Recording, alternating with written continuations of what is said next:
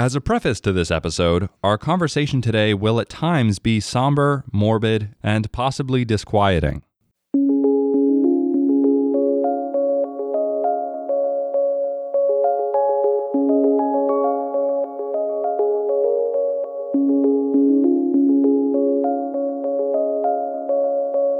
Hello, and welcome to Stride and Saunter, episode 191. I'm Kip Clark, and joining me in the studio today, we have another guest, Dan Farina. Hey, Kip, thanks for having me on. Of course, it's my pleasure, especially for what I suspect will be a more philosophical episode than our typical fare here. The title, To Tell the Young of Ends, is a reference to an idea I once came across in a random YouTube video I was watching. So random that I didn't even take notes on who was speaking or when I watched it. But in this conversational video, an older gentleman in his 40s roughly was saying that he wished as a younger person he had been told that life would eventually come to an end. Of course, alluding to the fact that we all die.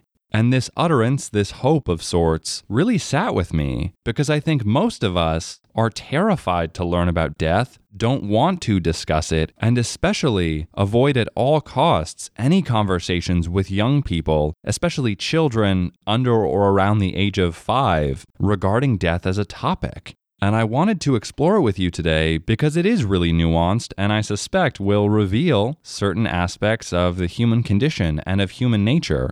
Now, the first point I'd like to tackle regards the historian's fallacy, which is when people in the present presume that their previous or past selves would have access to the same knowledge, information, or perspectives that they do in the present, which of course is not true. That's how life often works. We garner more and deeper information as we grow older, and it's often the case that our younger selves simply don't know as much. And I bring up the historian's fallacy because, in the anecdote which inspired this episode, an older man wishes his younger self had different information which might have led to a different life trajectory. But he sees the world through older eyes at this point, and I suspect might not have wanted that information if his younger self could somehow be aware of its weight and not yet know it. And I'd really love to explore that with you because our older and younger selves, by definition, are not the same and rarely see the same things in the world they look out upon.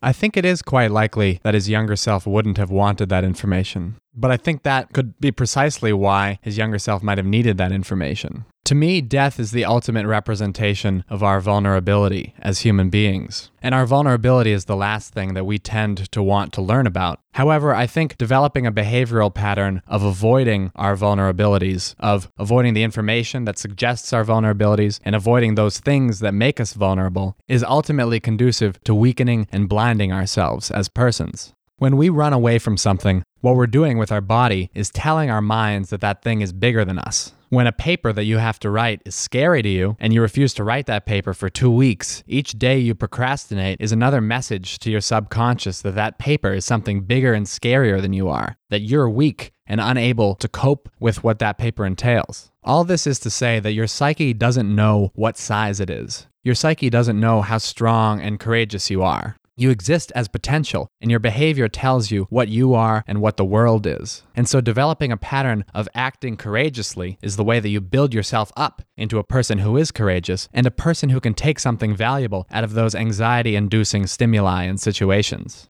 Now, the question remains as to whether death is so terrible that it is, in fact, bigger than us. And perhaps death might be bigger than a small child, but smaller than an adult. But it seems to me that adults, who are responsible for passing the culture down to children, have a responsibility to demonstrate to the children that the culture is capable of transcending death. Which means that the culture has to offer ways of being that are sufficiently meaningful that you can stack them up against death and still affirm life. Regardless of your age, death is enormous but it's possible that life can be bigger, that life can be more important. And to inculcate in children a tendency to avoid death is to close that question from a young age.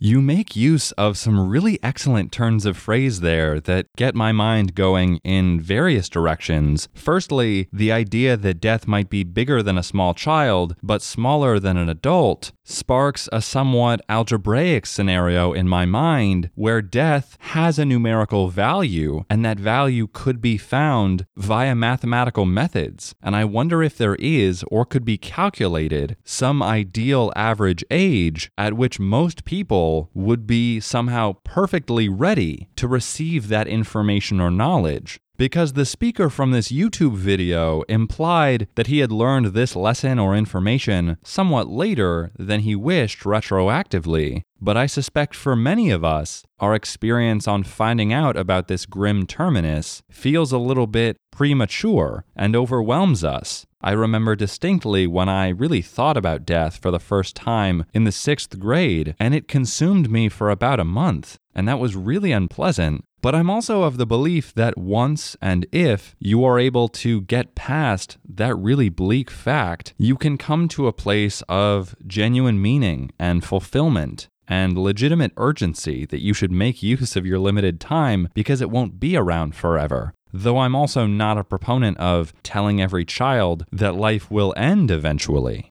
And you had also articulated that avoidance leads to weakening and blinding ourselves, which I agree with. It's far more healthy, when possible, to confront problems, problematic ideas, people you disagree with, of course, in respectful and healthy ways. But your statement begs the question in my mind if this is unhealthy within an individual, is it also true that when adults or members of a community or society are avoiding difficult truths or vulnerabilities, that they are weakening or blinding people around them, including children. And I believe that is a truth in our reality. We see a lot of generational ideas that are passed on and may be toxic, unhealthy, or ultimately burdensome for new generations. And those are ideas that are passed on, or thinking differently, truths that have not been confronted, intellectual debt, if you will, that hasn't been paid, and that's being passed on to the younger generation for them to deal with. And it's often the case that we mimic our elders, and in that event, if they haven't confronted certain truths, well, then why should I? Because you weren't brave enough, strong enough, patient enough, whatever, to face your fears and vulnerabilities as my elder. In a lot of cases, my parents, my grandparents, whoever your elders or leaders are in your particular circumstances.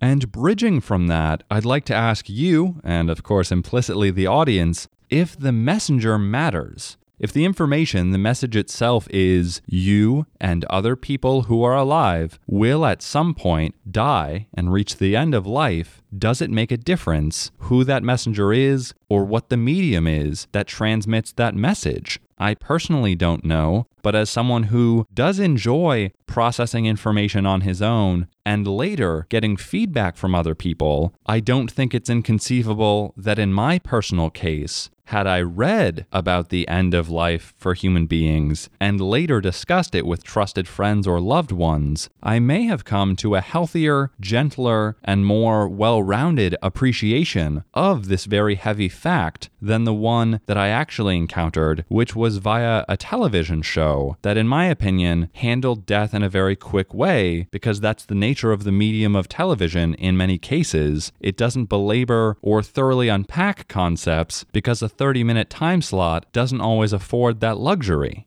To me, the natural response to learning about death is one question. If we are going to die, then what is the point of life? And so I think a messenger of death, so to speak, ought to be one who can answer that question. The problem is, I think very few people in our society can currently answer that question in a convincing way. After all, very few human experiences or human ways of being are capable of standing in the face of death and still retaining their life affirming worth. For example, it's a common message in our culture that happiness is the ultimate goal of life. But it becomes obvious that happiness can't stand in the face of death because as soon as you start reflecting upon death or experiencing deaths close to you, happiness flits away and leaves you unarmored. Another cultural message, predominantly prevalent in academic spheres, is that all value is in fact relative. that all that's real in this world are the types of facts that can be derived by the scientific method, and everything in the affective domain, which is to say, the domain of emotion, the domain of experience, is comparatively empty.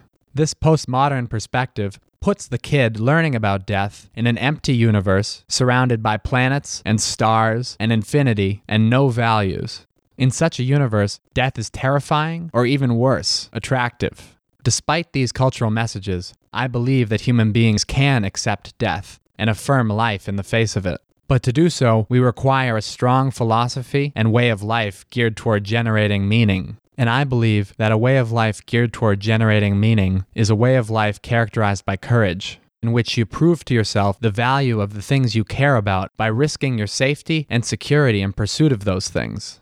As the thing you're afraid of grows larger when you run away from it, the thing you care about grows more important as you run toward it in the face of opposition. So, a worthy messenger of death ought to be able to point out to kids what things are worth running towards.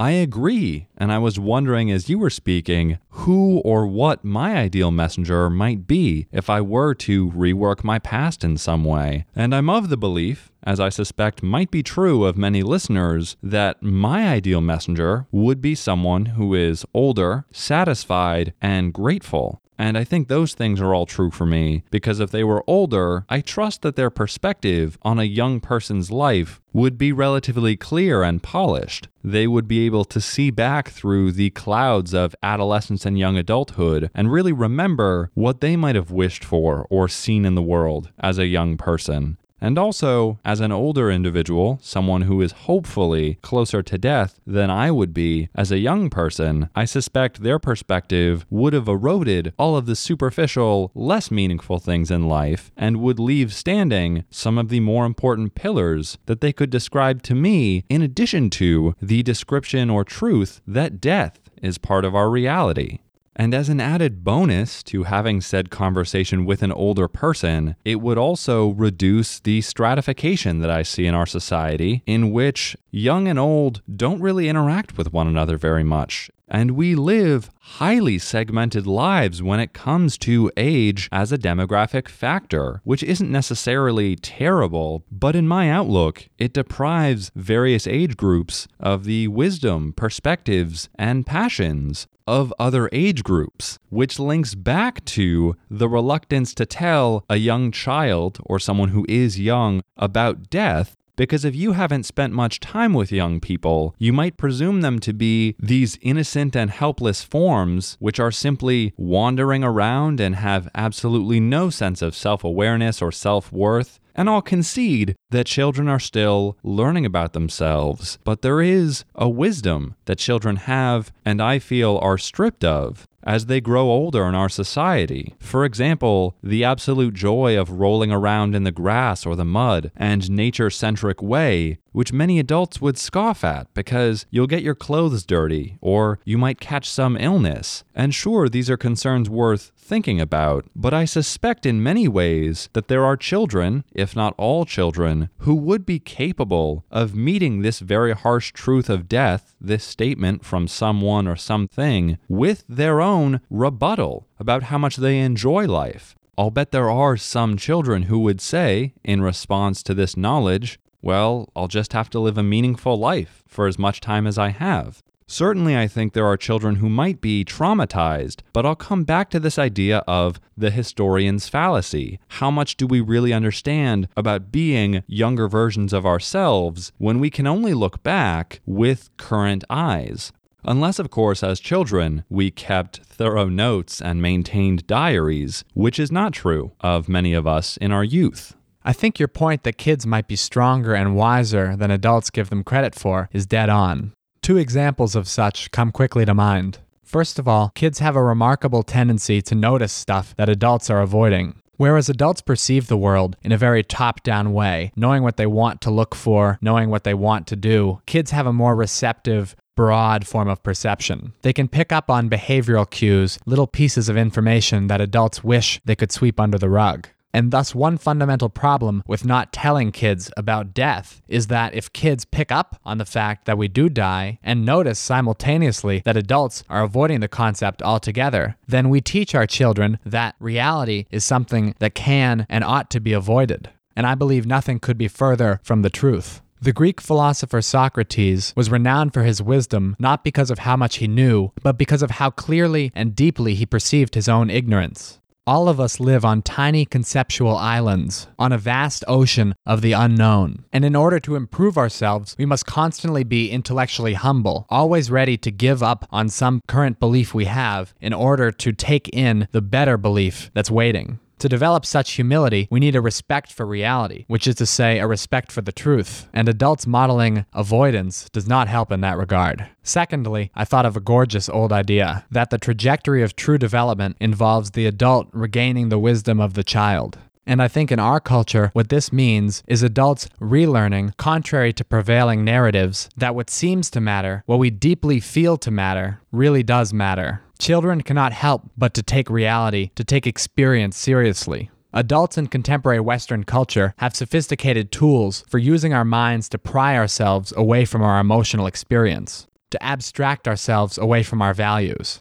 Critical thinking is necessary. As I mentioned in my previous point, critical thinking can be a crowbar that one can put under one's current conceptions in order to grow. However, when critical thinking comes to turn up the bedrock of experience and alienate us from our childlike wonder, then we must also be humble about critical thinking itself. I appreciate your wording that children can't help but take reality seriously because it does constitute the world they know in a lot of cases. Where children play or explore, they are face to face with reality, and it's often adults who take them out of it to inject a lens or perspective on the reality that a child might experience. And there's nothing necessarily wrong with that, but it is by nature a tad dishonest or a bit less real, even if that is done with healthy or compassionate intentions. Children, in many ways, constitute humanity's closest connections to reality, to what it means to be alive in a world that we will never fully understand. But before we close this episode, what would you like our audience to consider after listening to this conversation? To close, I would like to ask the listeners two things. Whether we should or should not withhold knowledge of death from children, it seems to be the case that we often do. I ask why this is the case. And second, do we need to reconceptualize death? Which is to say, to think of death in terms of reincarnation or heaven or spirits that live on in order to affirm life in the face of death? Or can life be big enough and real enough that death is small in the face of it? On a similar plane of redefining or recontextualizing something, we often, if not always, define young or youth based on proximity to birth. But maybe distance from death might be an equally valid and somewhat more thought provoking definition of what it means to be young. And finally, perhaps it's impossible to be young in a sense and know about death. Maybe in some of our cultural, if not linguistic definitions, youth implies an innocence that knowledge of death excludes. And so I would ask the audience Does youth imply some ignorance of heavy realities? And will you necessarily mature upon learning about those realities? And Dan, I'd very much like to thank you not only for handling this in a thoughtful manner, but for agreeing to discuss a complex and, of course, somber topic today. It's been my pleasure, Kip. Thanks for having me on. You are, of course, quite welcome. But as always, we want this to be a conversation among, not simply a conversation between. Ours are only two voices, and we are definitely not the only two people who were previously young and eventually will both die. So we'd really love to hear from you out there. You can connect with us on Twitter or on Facebook. You can also email us via strideandsaunter at gmail.com. And if you enjoyed this episode, consider subscribing to the show as well as supporting us on Patreon, where in exchange for your support, you'll receive perks like exclusive bonus episodes. And as always, we thank you very much for listening. And from thought to word and voice to ear, this is Kip Clark signing off.